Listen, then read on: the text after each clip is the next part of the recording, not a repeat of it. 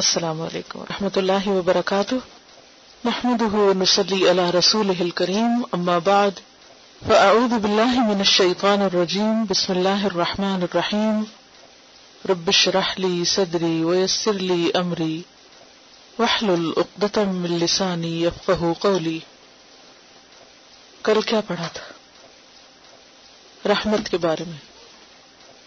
Recently کوئی لفظ ابھی آج رحمت کے بارے میں کچھ پڑھا یا سنا ہو، یہ لفظ سنا ہو یا اس کا استعمال سنا ہو یا بولا ہو، آپ نے غور کیا ہو؟ آپ نے ابھی جو میں نے آپ کو سلام کیا ہے اس میں بھی رحمت اللہ ہے۔ یعنی بعض اوقات ہم کچھ الفاظ بولتے ہیں مگر غور نہیں کرتے ان پر کہ واقعی ہم ان کو استعمال کر رہے ہیں، پھر وہ ہمارے احساسات میں نہیں آتے، پھر وہ کیفیت ہمارے اندر نہیں پیدا ہوتی، محسوس نہیں کرتے ہم اس کو۔ تو شعوری زندگی گزارنا بہت ضروری ہے، اور اس کے لیے اپنے ہی بولے ہوئے کو، اپنے ہی سنے ہوئے کو رک کے سوچنا ضروری ہوتا ہے۔ لیکن ہماری زندگی اتنی تیز رفتار ہو گئی ہے کہ ہمارے پاس رکنے کا اور سوچنے کا وقت کم رہ جاتا ہے۔ تو جو کچھ آپ نے کل پڑھا اس کے حوالے سے کچھ شیئر کیا کسی سے، یا کوئی بات مزید آپ کے ذہن میں آئی، کس طرح اس کو آپ اپنے عمل میں لا سکتے ہیں یا اپنی زندگی کو رحمت کے اس کانسیپٹ سے بہتر بنا سکتے ہیں؟ جب کچھ نیز کرتا ہے تو اس وقت بھی آپ یرحمک اللہ کہتے ہیں، تو اس کو ایک طرح سے دعا دے رہے ہیں کہ اللہ کی رحمت ہو تم پر۔ تو یہ بھی آپس میں جو تعلقات ہیں انسانوں کے انسانوں کے درمیان، ان میں جو رحمت کا کانسیپٹ ہے اس میں انہیں اضافہ کرتا ہے۔ رحم کر نہیں سکتے جب تک کہ درگزر نہ ہو۔ آپ نے غور کیا ہوگا یہ جو بات ہو رہی تھی نا کہ جب تک معاف کرنے کا اور درگزر کرنے کا وصف یا صفت انسان کے اندر نہ ہو تو رحم کی صفت نہیں آ سکتی، اور اس کی دلیل قرآن پاک میں اور دوسرے پارے میں بہت زیادہ موجود ہے۔ کھول لیجیے سے پارہ۔ میں آپ سے جو کہتی ہوں نا کہ اس کو خاموشی سے پڑھا کیجیے، اس کی زیارت کیا کیجیے، اس کو مختلف اینگل سے دیکھا کیجیے، تو اس کا مقصد یہی ہوتا ہے کہ ایک بگر پکچر آپ کے سامنے آئے۔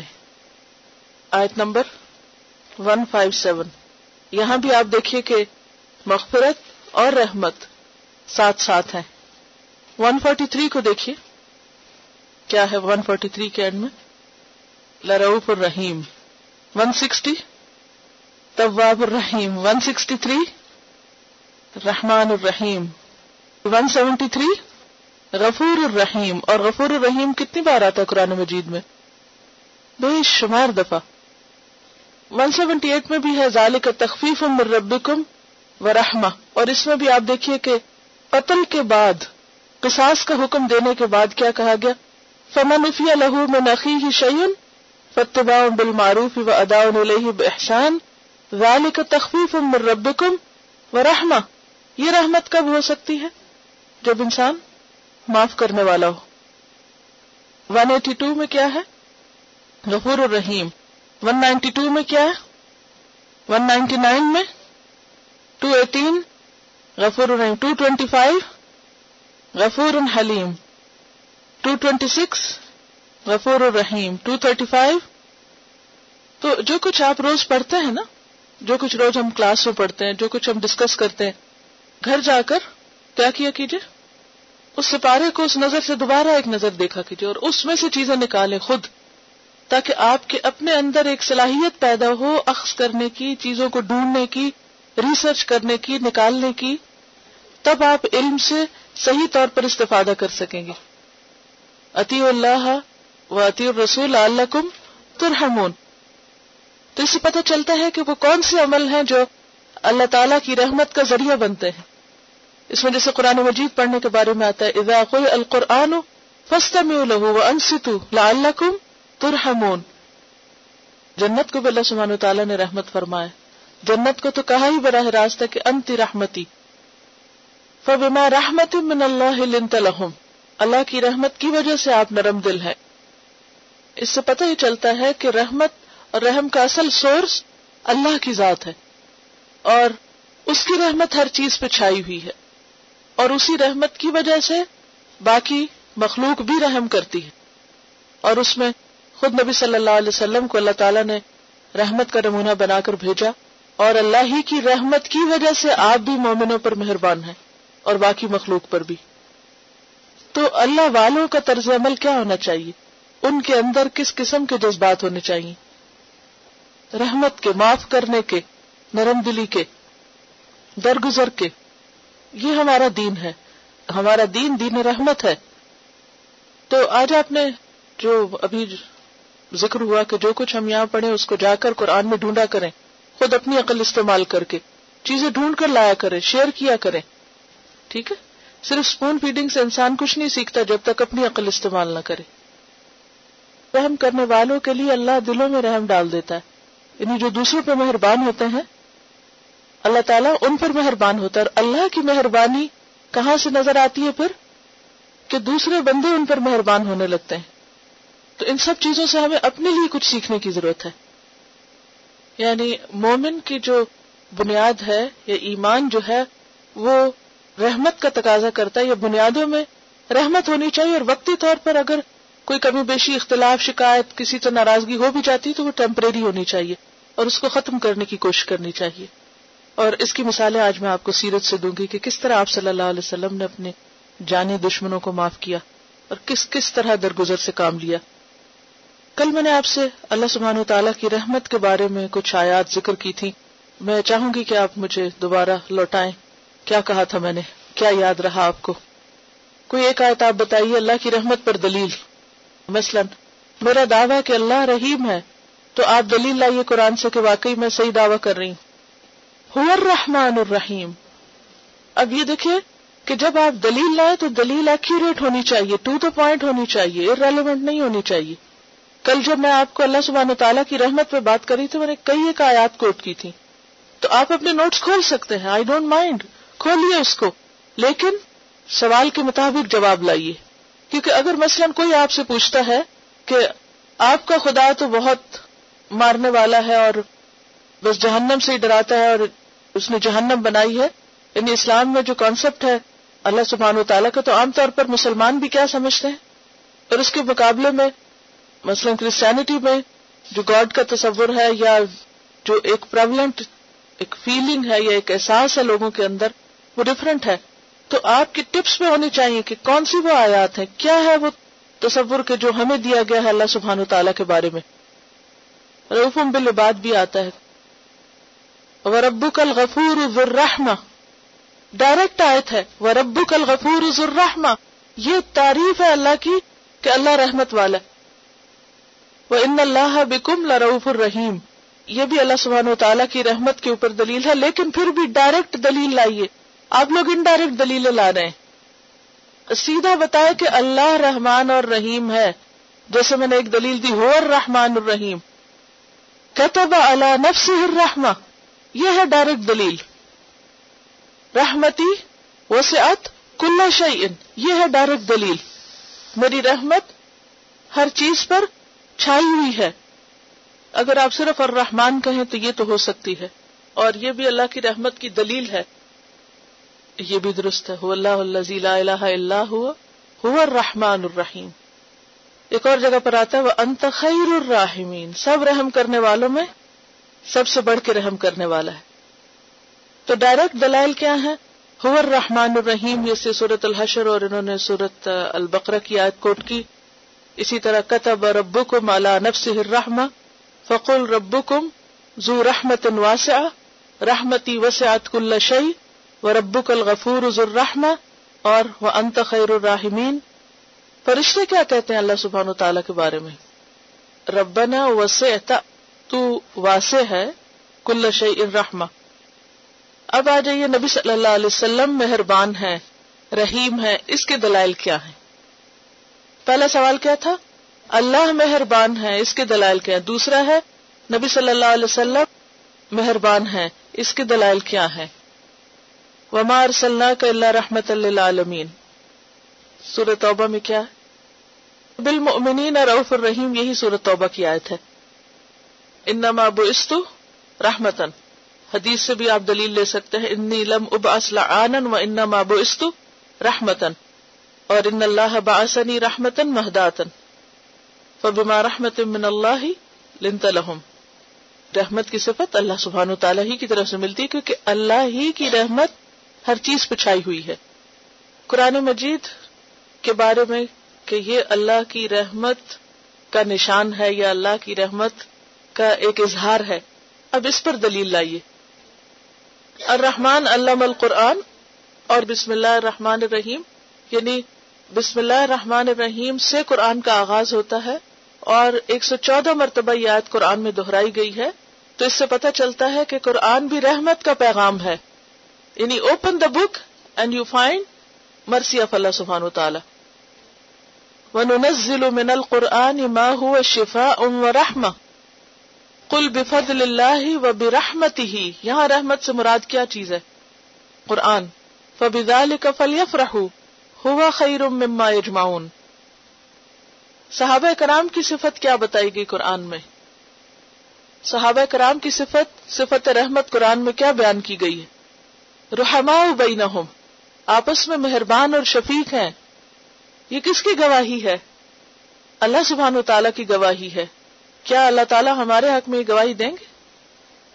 سوچئے, ہم اپنے گھروں میں آپس میں ایک دوسرے کے ساتھ سلوک دیکھیے, ہم کہیں پر بھی ہوں, مومنین کو کیسا ہونا چاہیے آپس میں؟ وَتَوَاسَوْا بِالصَّبْرِ وَتَوَاسَوْا بِالْمَرْحَمَةِ. اس آیت سے یہ بھی پتہ چلتا ہے کہ جب تک صبر نہ ہو رحمت نہیں ہو سکتی. رحمت کے لیے یا رحم کے جذبات کے لیے صبر کا ہونا بے حد ضروری ہے, کیونکہ عموماً انسان بے صبر پن میں غصے کا شکار ہو کر نا مہربان ہو جاتا ہے. ایک حدیث میں آتا ہے, ترل مؤمنین, تم دیکھو گے مومنوں کو, فی تراحمہم وتوادہم وتعاطفہم کمثل الجسد. ترل مؤمنین, تم دیکھو گے مومنوں کو, فی تراحمہم, ان کی باہم مہربانی میں ایک دوسرے پر جو رحیم ہیں, وتوادہم, اور باہمی محبت میں, وتعاطفہم, اور باہمی شفقت میں, کہ کیسے ہوتے ہیں وہ؟ کمثل الجسد, ایک جسم کی طرح. اذا اشتکا عضو, جب ایک عضو شکایت کرتا ہے, تداعی لہ, تو سارا جسم جواب دیتا ہے, سائر الجسد بالسحر, رات جاگ کے, الحمہ, اور بخار کے ساتھ. یعنی اگر جسم کے ایک حصے کو تکلیف ہے تو سارا جسم اس تکلیف کو محسوس کرتا ہے. مثلا آپ دیکھیں کہ گلے میں انفیکشن ہے اور بخار کہاں ہے آپ کو؟ سارے جسم میں. اور کیا ہوتا ہے اگر آپ کو درد, مثلا سر میں درد ہے اور آپ سو نہیں پا رہے, تو سارا جسم ہی نہیں سو سکتا. ہاتھ یہ نہیں کہتا اچھا میں تو سو جاتا ہوں سر جانے, یہ نہیں ہو سکتا. تو جسم سے نبی صلی اللہ علیہ وسلم نے مثال کے ساتھ سمجھایا کہ مومن آپس میں اس طرح ایک دوسرے کے خیر خواہ ہوتے ہیں, اس طرح مہربان ہوتے ہیں. اور کوئی حدیث یاد ہے آپ کو کل جو بتائی تھی؟ نوٹ کی ہو, نوٹس نکال لیجئے, ڈھونڈیے اس میں سے. اگر آج نہیں ڈھونڈ سکتے کل کیسے ڈھونڈیں گے؟ الراحمون یرحمہم الرحمن, رحم کرنے والوں پر اللہ رحم کرتا ہے. ارحموا من فی الارض یرحمکم من فی السماء.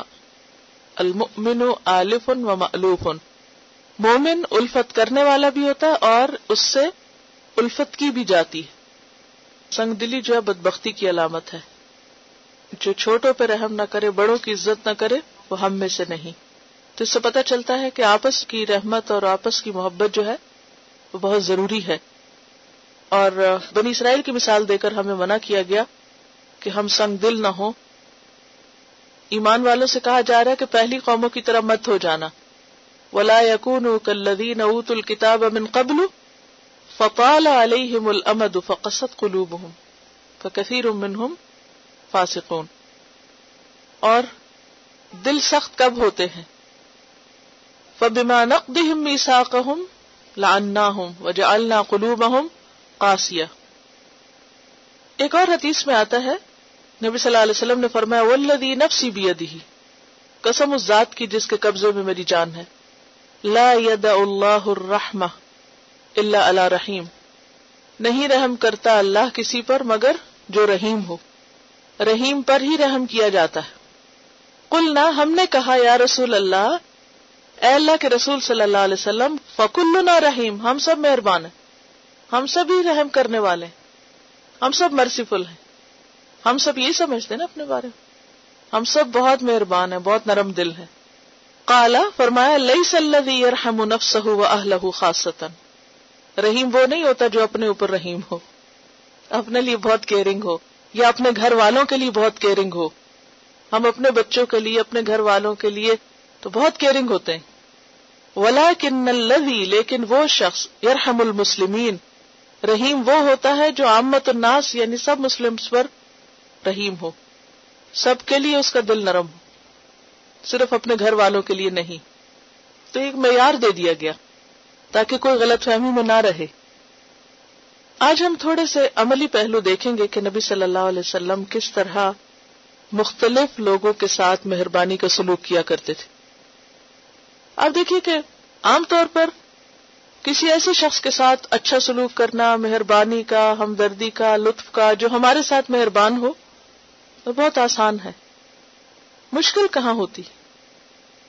نمبر ایک، جو ہمارے ساتھ مہربان نہ ہو، وہاں بہت مشکل ہوتی. ہم کیا کہتے ہیں، وہ بھی تو میرے ساتھ یہی کرتا ہے نا، اس نے بھی تو یہی کیا نا، اس نے مجھے یہ دیا تھا، وہ میرے کام آیا تھا، اس نے مجھے پوچھا تھا، میں بھی تو بیمار تھا، مجھے بھی تو یہ ضرورت تھی، اب جائے وہ موج کرے، میں اس کے لیے کچھ نہیں کر سکتا. عموماً خاندانوں میں اسی قسم کی باتیں چلتی ہیں نا، جس کی وجہ سے ایک دوسرے سے منہ موڑ لیتے ہیں، دل سخت کر لیتے ہیں، ایک دوسرے کا خیال نہیں رکھتے. عام طور پر جو شفیق لوگ ہوتے ہیں، مہربان، ان کو لوگ بے وقوف سمجھتے ہیں اور ان کو روکتے ہیں، منع کرتے ہیں کہ بے وقوف نہیں بنو.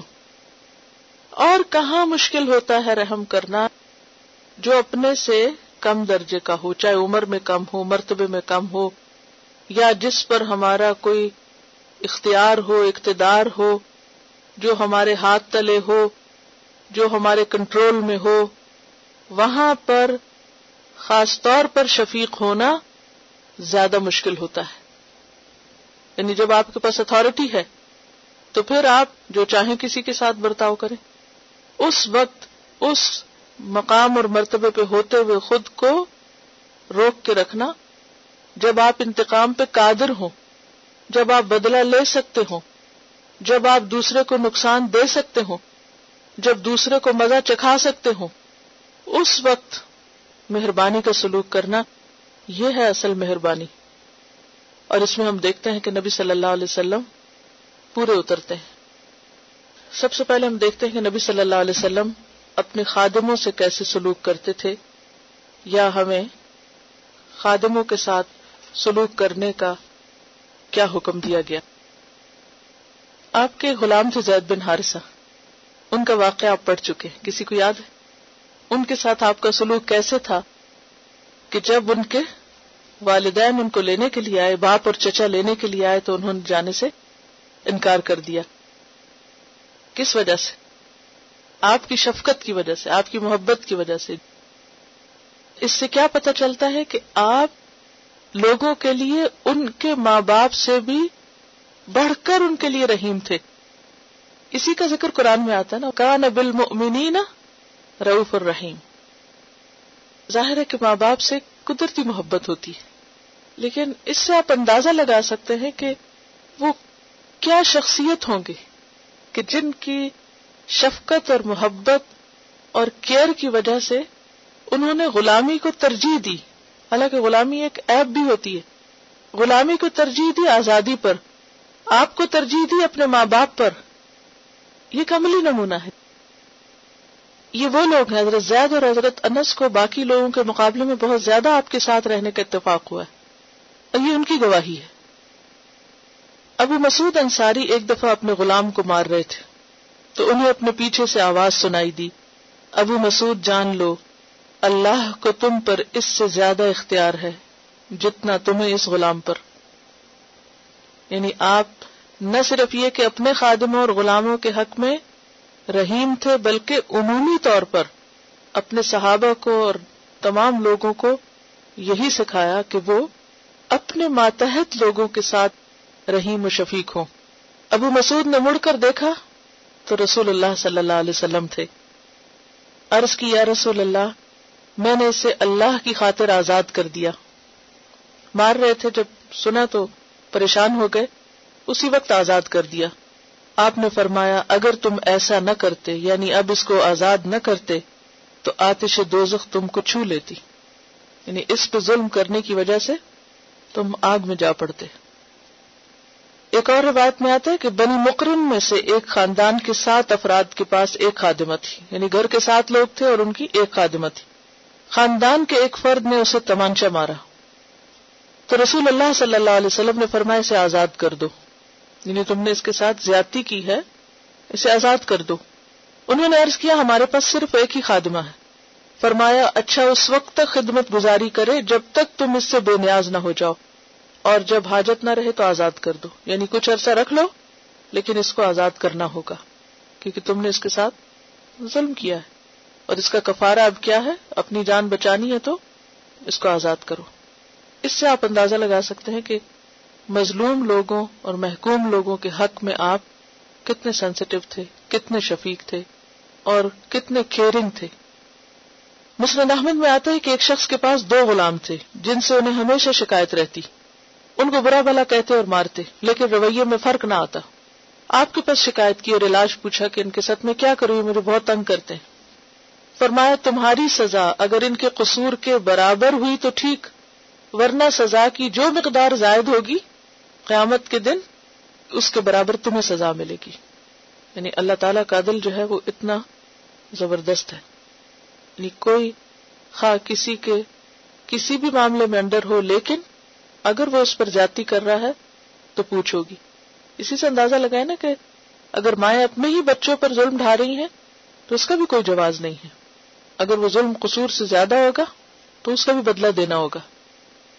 یہ سن کر وہ شخص پریشان ہو گیا، رونا شروع کر دیا. آپ نے فرمایا یہ شخص قرآن نہیں پڑھتا جس میں آیا ہے وَنَدَعُ الْمَوَازِينَ الْقِسْطَ لِيَوْمِ الْقِيَامَةِ. کیا معنی ہے اس آیت کا کہ قیامت کے دن ہم میزان کو انصاف کے ساتھ رکھ دیں گے، کوئی کسی پہ ظلم نہیں کر سکے گا. یہ سن کر اس نے عرض کیا یا رسول اللہ، بہتر یہ ہے کہ میں ان کو الگ کر دوں، آزاد کر دوں. آپ گواہ رہے میں نے ان کو آزاد کر دیا. اس زمانے میں غلاموں کو ستانے کے کئی ایک طریقے تھے، بعض لوگ مارتے تو نہیں تھے لیکن اور کئی حربے اختیار کرتے تھے. مثلاً اپنے ہی غلام اور باندی کی آپس میں شادی کرا دی اور پھر کچھ عرصے کے بعد ان کو خود ہی الگ کر دیا. بعض تو ماں باپ بھی ایسے کرتے، زبردستی طلاق دلوا دیتے ہیں بچوں کو. تو آپ صلی اللہ علیہ وسلم نے اس سے بھی منع کیا. فرمایا تم میں سے بعض لوگوں کو کیا ہو گیا ہے کہ وہ اپنے غلام کا اپنی باندی سے بیاہ کرتے ہیں، پھر ان کے درمیان تفریق کرنا چاہتے ہیں، یعنی جدائی ڈالنا چاہتے ہیں. طلاق کا حق صرف شوہر کو ہے، یعنی جب تک وہ غلام شوہر اپنی بیوی کو طلاق نہ دے، مالک دونوں کو الگ نہیں کر سکتا. تو یہ بھی ایک ستانے کا طریقہ تھا.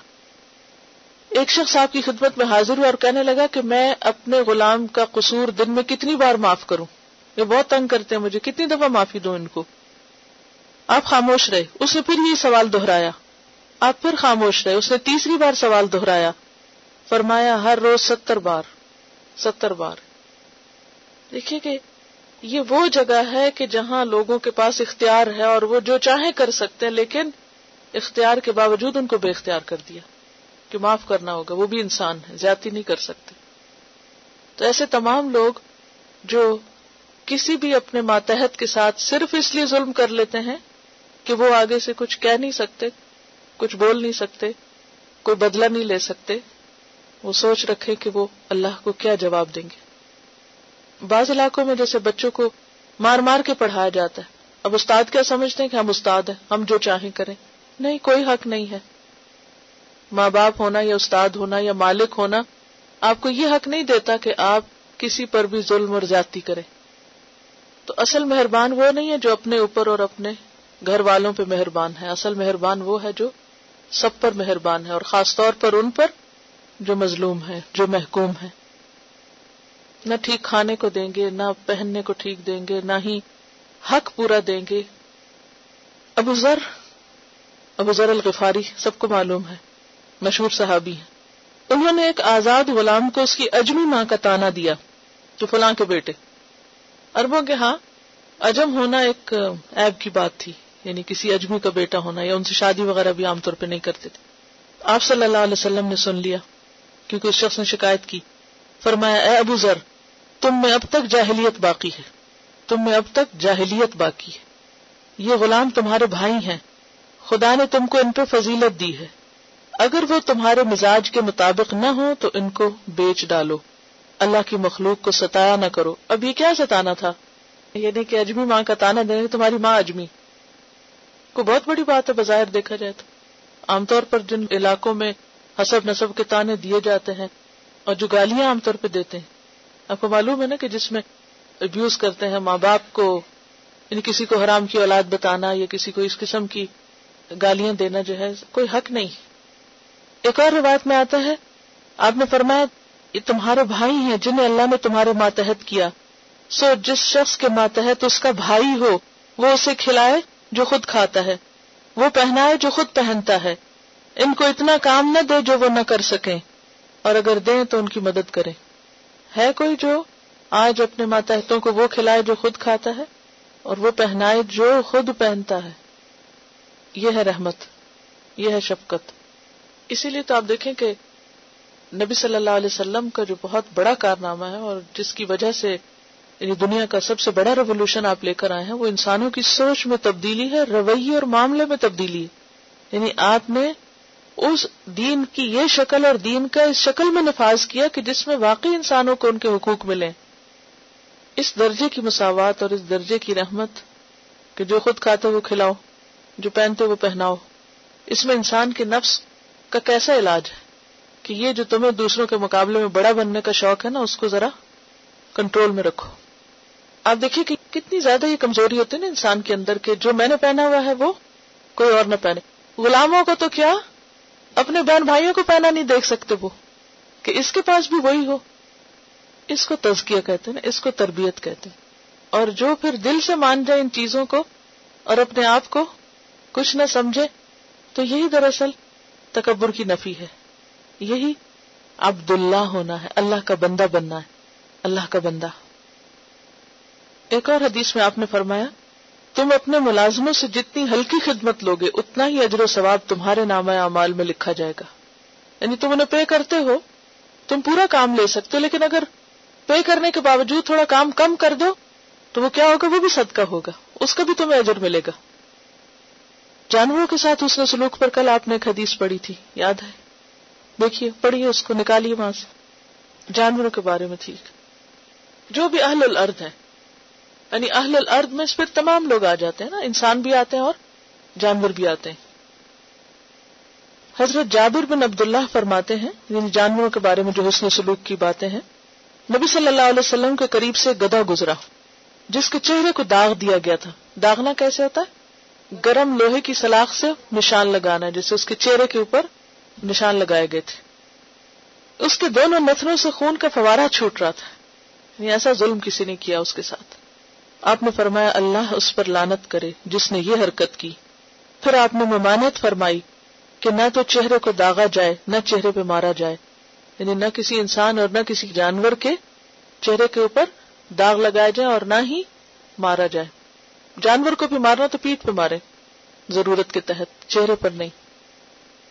ہم میں سے ہر ایک اپنے اپنے دائرے میں سوچ سکتا نا کہ کون اس کے زیر اختیار ہے، کون محتاج ہے اس کا، نا کون اس کا ضرورت مند ہے۔ پھر اسی طرح عربوں کا ایک رواج یہ تھا کہ جانور کو باندھ کے اس کے اوپر نشانہ بازی کرتے تھے۔ حضرت عبداللہ بن عمر کے متعلق بیان کیا گیا کہ قریش کے کچھ لڑکوں پر ان کا گزر ہوا جو کسی چڑیا یا مرغی کو باندھ پر اس پر نشانے کی مشق کر رہے تھے، اور چڑیا کے مالک سے انہوں نے یہ طے کر لیا تھا کہ جو تیر خطا کر جائے گا وہ اس کا ہوگا۔ جب ان لڑکوں نے عبداللہ بن عمر کو دیکھا تو سب ادھر ادھر بھاگ گئے۔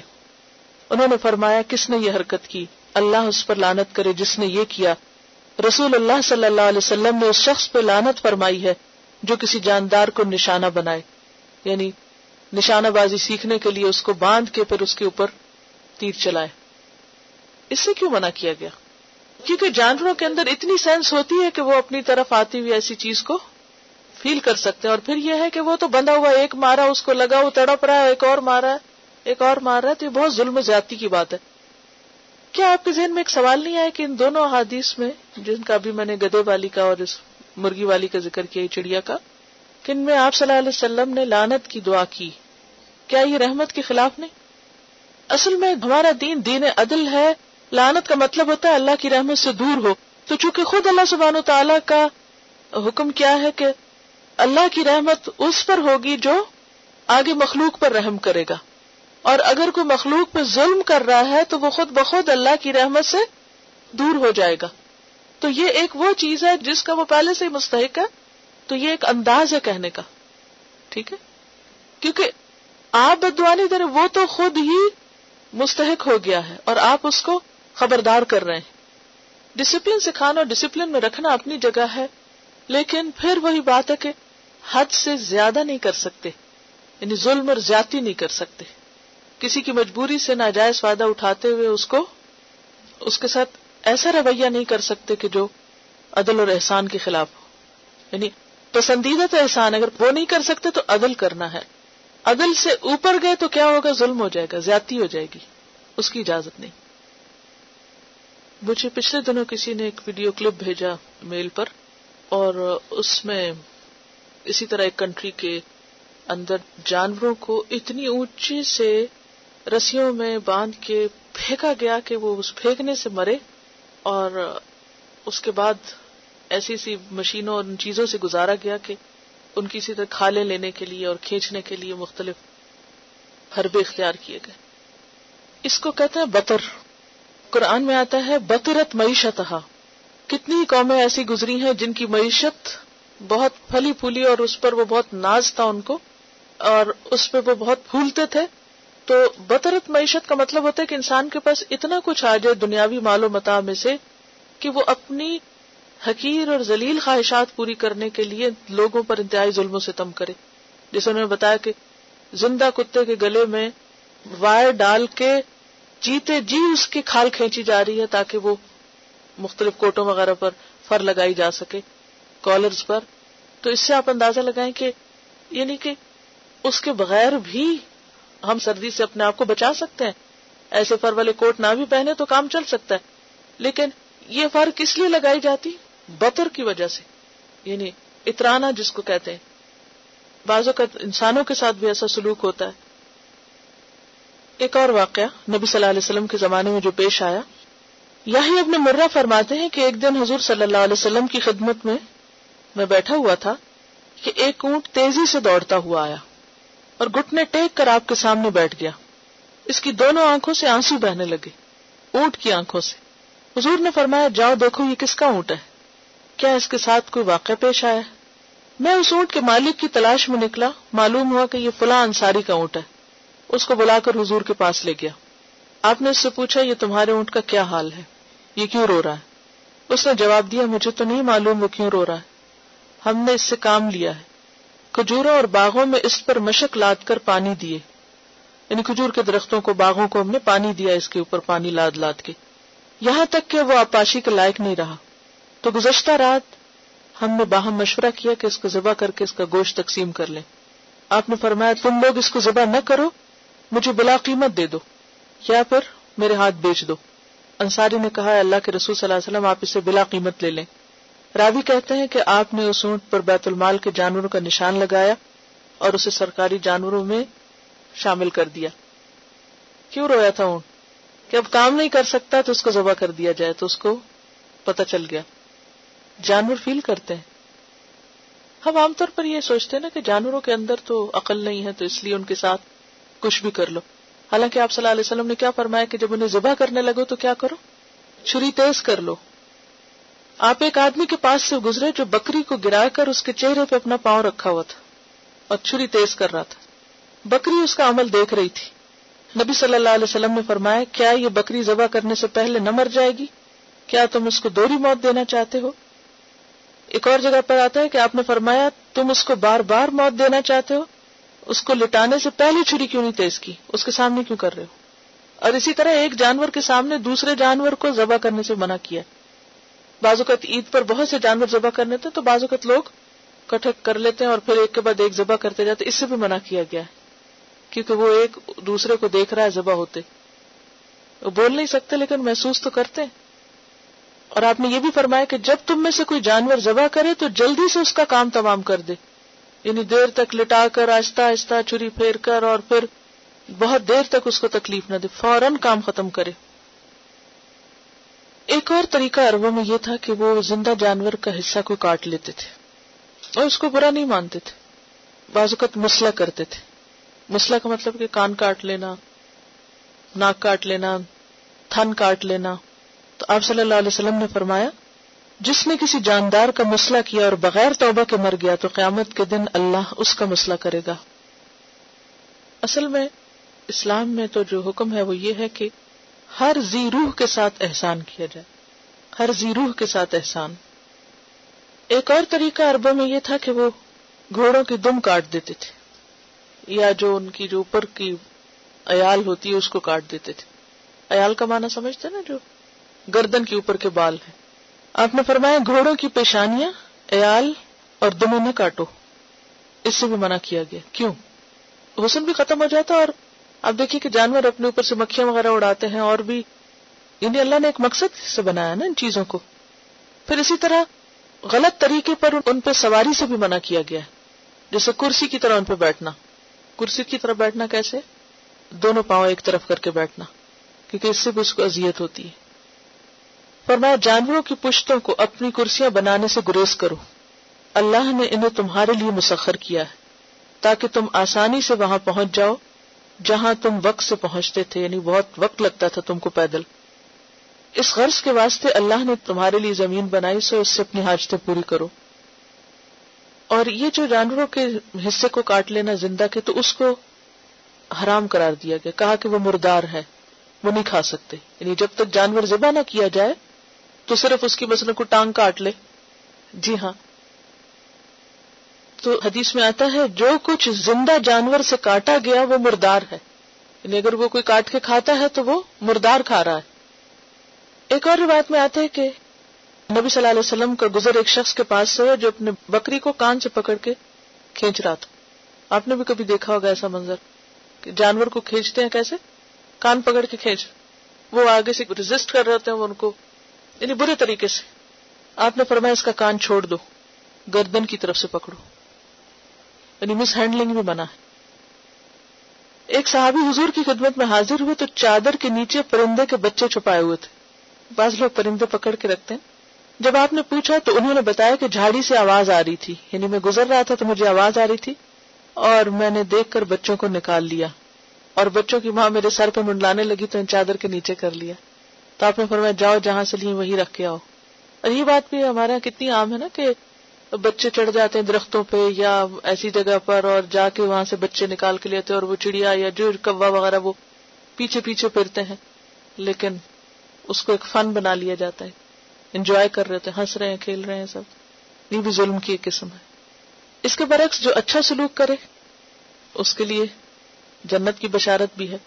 وہ ایک شخص کے بارے میں آتا ہے نا، ایک عورت کے بارے میں آتا ہے کہ جو اچھے کردار کی نہیں تھی، لیکن ایک مرتبہ کسی راستے سے گزر رہی تھی اور وہاں پر ایک کنواں تھا، اور کنویں کے باہر کوئی انتظام نہیں تھا پانی نکالنے کا۔ وہ اندر اتری اور پانی پیا، اور جب باہر نکلی تو دیکھا کہ ایک کتا پیاسا ہے۔ دوبارہ کنویں میں اتری اور اپنے موزے میں پانی بھر کے واپس لائی اور اس کو پلایا، تو اس کے اس عمل سے خوش ہو کر اللہ نے اس کے گناہوں کو معاف کر دیا۔ یعنی رحم کرنا دوسروں پر، حتیٰ کہ جانور پر، اور کسی پیاسے جانور پر اللہ کی رحمت لانے کا ذریعہ بنتا ہے، اور بندوں کو جنت جو ہے وہ اللہ کی رحمت سے ہی ملے گی۔ نیلز نکلوا دیتے ہیں بعض اوقات، فطرت کے خلاف ہے نا، زیادتی ہے، زیادتی ہے۔ دیکھیے کہ ہم اپنے آپ کو دیکھیں، اگر ہمارے کسی سسٹم کو بغیر کسی وجہ کے یعنی ختم کر دیا جائے تو زندگی گزارنا کتنا مشکل ہو جاتا ہے۔ اب بلی کو اگر پالنے کے لیے اس کے نیلز نکلوا دیے جائیں تو خود سوچیں، نیل اگر ہمارا تھوڑا سا بھی آگے پیچھے ہو تو کتنی سینسیٹیو جگہ ہے، کتنا ظلم ہے یہ بھی۔ اور بلی کو خاص طور پر تکلیف دینے میں وہ اس عورت کا واقعہ آتا نا کہ جس نے بلی کو باندھ کے مار دیا تھا، جب وہ مر گئی تو آپ نے کہا کہ وہ عورت جہنم میں جائے گی، کیونکہ اس نے بلی کو قید کر رکھا تھا، نہ اسے کھانے کو دیا اور نہ ہی اسے کھلا چھوڑا کہ وہ اپنا کھانا خود تلاش کر لے۔ اور بچے بچوں کے ساتھ خاص طور پر آپ کا سلوک بہت اچھا تھا، کوئی واقعہ یاد ہو؟ چڑیا والا اور جب نماز پڑھتے تھے تو بچے آپ کے اوپر آ جاتے اور آپ اپنے سجدے کو طویل کر دیتے تھے. اور کل ہم نے جو حدیث پڑھی تھی کہ اگر کسی عورت کا بچہ رو پڑتا تو آپ اپنی نماز مختصر کر دیتے تھے. جب آپ کی خدمت میں کوئی نیا پھل آتا تو سب سے پہلے بچوں کو دیتے تھے. بچے کھیل رہے ہوتے تھے, راستے میں آپ کو مل جاتا تو آپ ان کو خود سلام کرتے تھے. چھوٹے ہوتے وہ ان کو خود سلام کرتے تھے اور ان سے پیار بھری باتیں کرتے, انہیں اگنور نہیں کرتے تھے. حضور کی مہر نبوت جو تھی وہ آپ کی پشت پر تھی. بعض میں بچوں سے کھیلنے لگتے, یعنی پیچھے سے بچوں کے ماں باپ ان کو روکتے تو آپ فرماتے نہیں ان کو کھیلنے دو. ایسا ہوتا نا جیسے مثلا آپ نے مہندی لگائی ہوئی ہے, کوئی نشان ہے, یا کوئی انگوٹھی پہنی ہوئی ہے, کچھ تل بھی ہوتا ہے تو بچے اس کو وہ دیکھتے رہتے ہیں. بچوں کے لیے بعض چیزیں نئی ہوتی ہیں اور ان کو ان کے ہر چیز کھیل ہوتی ہے. بچوں کے لیے ہر چیز کو کھیل کا ذریعہ بنا لیتے ہیں. مشہور صحابی جابر بن سمرہ اپنے بچپن کا واقعہ بیان کرتے ہیں کہ میں نے حضور صلی اللہ علیہ وسلم کے پیچھے نماز پڑھی. جب آپ نماز سے فارغ ہو کر اپنے گھر کی طرف روانہ ہوئے تو میں بھی ساتھ ہو لیا. ادھر سے چند بچے آ رہے تھے. حضور نے سب کو پیار کیا, مجھے بھی پیار کیا, تو انہیں یہ بات نہیں بھولتی تھی کہ آپ نے مجھے پیار کیا تھا. اور وہ جو حضرت انس کے چھوٹے بھائی کا واقعہ ہے نا, عمیر جن کا نام تھا, اور انہوں نے نغیر پال رکھا تھا, اور جب وہ فوت ہو گیا تو آپ نے اس کی تعزیت کی کہ یا ابا عمیر ما فعل النغیر, ابو عمیر نغیر نے تمہارے ساتھ کیا کیا, یعنی تمہیں چھوڑ کے چلا گیا. ایک اور واقعہ آتا ہے کہ ایک دن خالد بن سعید اپنی بیٹی ام خالد کے ہمراہ حضور کی خدمت میں حاضر ہوئے. ام خالد کے بدن پر سرخ رنگ کا کرتا تھا, بچی کے جسم پر. آپ نے ان سے مخاطب ہو کے مسکراتے ہوئے کہا سنا سنا. ام خالد ہجرت حبشہ کے زمانے میں پیدا ہوئی تھی, اور حبشی زبان میں سنا کے معنی خوش نما, خوبصورت, بیوٹیفل. تو انہی کے اس زبان کے لفظ کو جہاں وہ پیدا ہوئی تھی اس کو استعمال کر کے ان کا جی خوش کر دیا.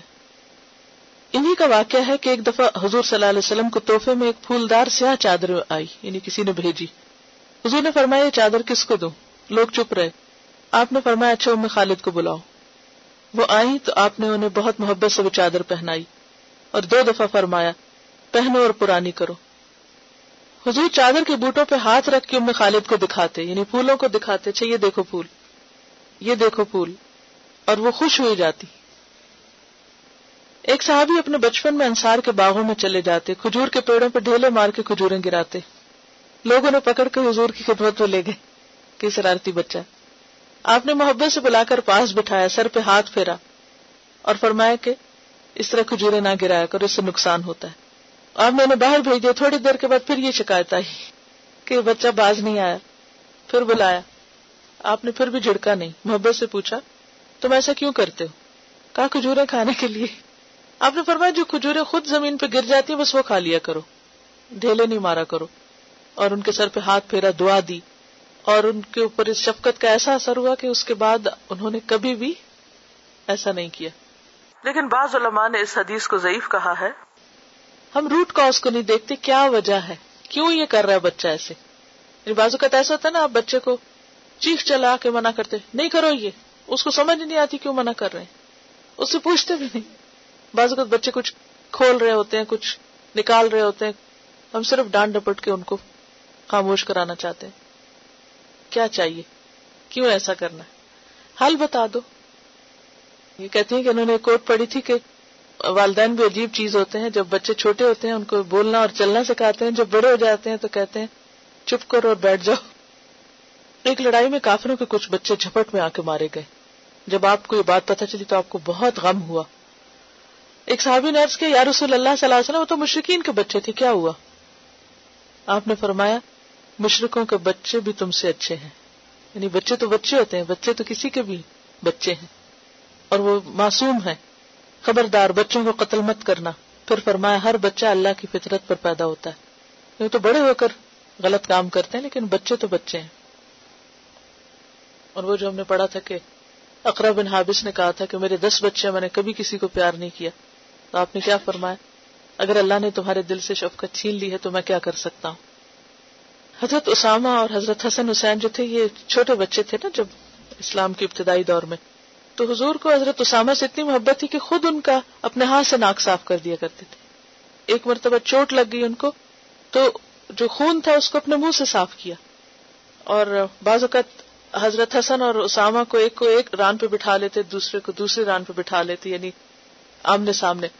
تو حضرت حسن جو تھے وہ بہت خوبصورت تھے, حضور صلی اللہ علیہ وسلم سے ملتے جلتے تھے, اور حضرت اسامہ جو تھے وہ سیاہ تھے کیونکہ ان کی والدہ سیاہ تھیں, لیکن دونوں سے برابر کی محبت کرتے اور ان کو اس طرح بہلایا کرتے تھے. اسامہ اگر بیٹی ہوتا تو ہم اس کو زیور پہناتے, اسامہ بیٹی ہوتا تو ہم اس کو اچھے کپڑے پہناتے. اور خاص طور پر آپ دیکھیں دور جاہلیت میں تو بیٹیوں کو زندہ دفن کر دیتے تھے. آپ کو یاد ہوگا کہ جب ایک شخص نے آ کر اپنی بیٹی کا واقعہ سنایا کہ کس طرح اس نے اس کو زندہ دفن کیا, تو آپ روتے رہے اس کی بات سن کر.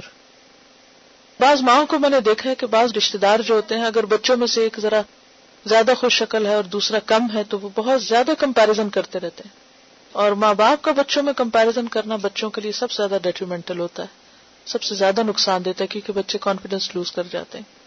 بعض اوقات بچے اس کے منہ سے کوئی غلط بات نکلے تو ماں باپ ہنسنا شروع کر دیتے ہیں, مذاق اڑانا شروع کر دیتے ہیں, نام رکھ لیتے ہیں. خاندان والے بھی کرتے ہیں, باہر کے لوگ بھی کرتے ہیں, لیکن یہ ہے کہ باہر والے تو جو کرتے ہیں کرتے ہیں وہ تو سب کے ساتھ ہی کرتے ہیں, لیکن خود کرنا زیادہ نقصان دیتا ہے.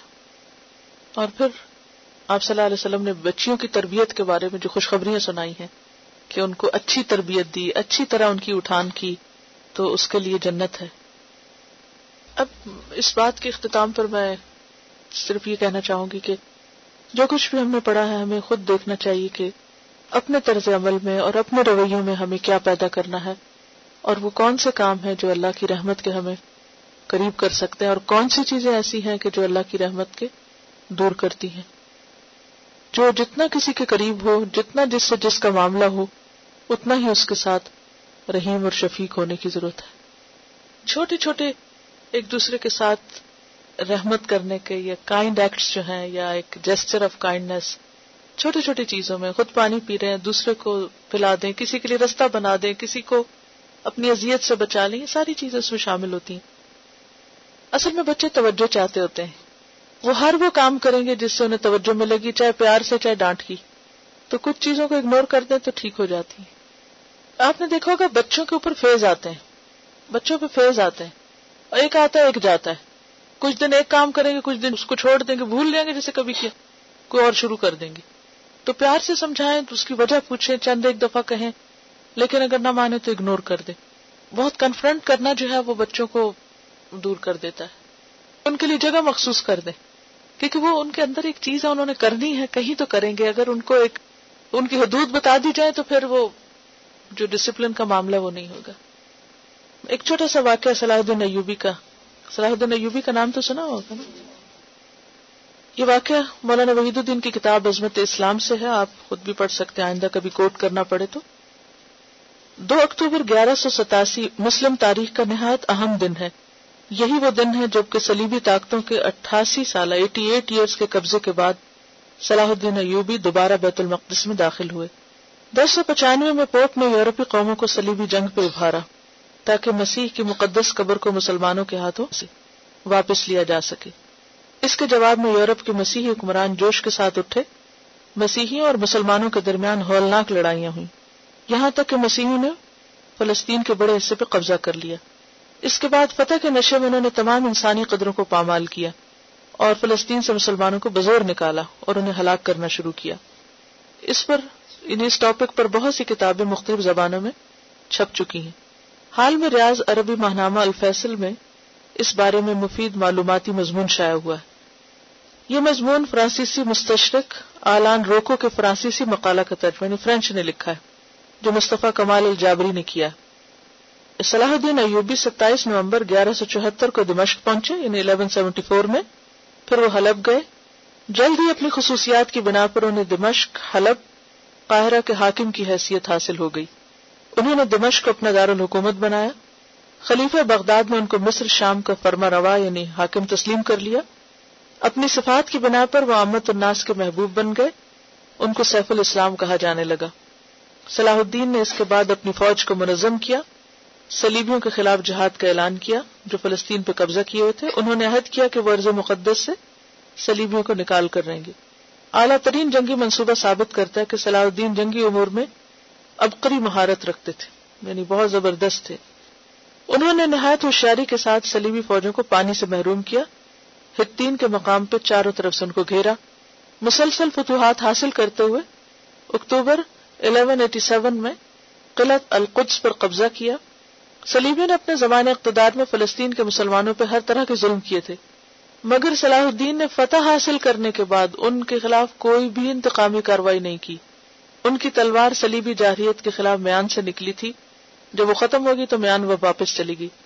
فرانسیسی یعنی فرینچ اورینٹلسٹ نے لکھا ہے کہ صلاح الدین نے مسیحیوں کے ساتھ انتہائی شریفانہ معاملہ کیا۔ قدس میں داخل ہونے کے بعد انہوں نے حکم جاری کیا کہ اسپتالوں میں جو مسیحی زیر علاج ہیں ان کا علاج جاری رکھا جائے۔ تمام بڑے بڑے چرچ مسیحیوں کے قبضے میں بدستور باقی رہے۔ انہوں نے پندرہ سو مسیحیوں کے اوپر سے جزیہ معاف کیا، کیونکہ انہوں نے کہا تھا کہ وہ مفلسی کی وجہ سے جزیہ نہیں دے سکتے۔ انہوں نے ایک بڑے صلیبی عہدیدار کو اجازت دی کہ وہ چرچ کے خزانے کو اپنے ساتھ جہاں چاہے لے جائے۔ صلیبی فوجی جو گرفتار ہو گئے تھے، ان کی عورتیں صلاح الدین کے پاس آئیں۔ انہوں نے صلاح الدین کے پیروں پر اپنا سر رکھ دیا، فوجی شوہروں کی رہائی کی درخواست کی، انہوں نے تمام فوجیوں کی رہائی کا حکم دے دیا۔ مضمون ان الفاظ پہ ختم ہوتا ہے۔ فرانسیسی مورخ لیبان یہ کہنے میں بالکل حق بجانب تھا کہ تاریخ نے عربوں سے زیادہ رحم دل فاتح نہیں دیکھا۔ جنگ کے بارے میں اسلام کا اصول یہی ہے، اسلام جارحیت کے خلاف یعنی کوئی ظلم کرے تو اس کے خلاف دفاع کی مکمل اجازت دیتا ہے، لیکن جب جارحی کی تلوار ٹوٹ جائے تو اس کے بعد اہل اسلام اپنی تلوار بھی واپس لے جاتے ہیں، یعنی اس کے بعد جب وہ فاتح کی حیثیت میں کسی پر اقتدار پائیں تو پھر انتقام نہیں لیتے، پھر معاف کر دیتے۔ اور اس کی مثال خود نبی صلی اللہ علیہ وسلم کا فتح مکہ کے موقع پر اپنے دشمنوں کو معاف کرنا ہے۔ آپ کو معلوم ہے کہ فاتح کا جھنڈا جو تھا وہ حضرت سعد بن عبادہ کے پاس تھا، اور فاتح ہونے کی حیثیت سے اور قائد ہونے کی حیثیت سے ان کے منہ سے ایک ایسا جملہ نکل گیا کہ جو آپ کو پسند نہیں آیا، تو آپ نے فرمایا کہ جھنڈا ان سے واپس لے لیا جائے۔ اور اس کے بعد آپ کو معلوم ہے کہ کس طرح آپ نے ابو سفیان کے گھر کو امن کا گھر بنا دیا، اور اکرما کو کس طرح معاف کیا۔ ابو جہل کا بیٹا تھا، اکرما کی بیوی جب اس کو واپس لے کر آئی معافی کی غرض سے، تو آپ صلی اللہ علیہ وسلم نے دیکھتے ہی اپنی چادر تک نہیں اوڑھی اور کھڑے ہو کر اس کا استقبال کیا۔ پھر اسی طرح حبار جو تھا، جس نے حضرت زینب کو گرایا تھا اونٹ سے اور ان کا حمل ساکت ہوا تھا جس میں وہ بیمار ہو کر فوت ہوئی تھی، اس کو معاف کیا۔ ہند جو تھی ابو سفیان کی بیوی، جنہوں نے حضرت حمزہ کا کلیجہ چپایا تھا، ان کو معاف کیا۔ پھر وحشی جو تھا، جس نے حضرت حمزہ کو شہید کیا تھا، اس کو معاف کیا۔ یعنی ایک نہیں بے شمار مثالیں ایسی ملتی ہیں، اور اگر پڑھیں تو آنسو نہیں رکتے انسان کے کہ کس طرح ان تمام لوگوں کو معاف کیا کہ جنہوں نے آپ صلی اللہ علیہ وسلم کے ساتھ انتہا درجے کی زیادتیاں کی تھی۔ یہ ہے اسلام کی رحمت۔ اور اسلام میں کس وقت آپ لڑ سکتے ہیں اور کس وقت آپ دوسرے کے ساتھ سختی کر سکتے ہیں؟ جب وہ ظلم پر اترا ہوا ہو، جب وہ اپنے ظلم سے باز آ جائے تو آپ کی بھی سختی ختم ہو جائے، آپ پھر ویسے ہی نرم ہو جائیں گے جیسے کوئی بات تھی ہی نہیں۔ سبحانک اللہم و بحمدک، نشہد ان لا الہ الا انت، نستغفرک و نتوب الیک۔ السلام علیکم و رحمۃ اللہ وبرکاتہ۔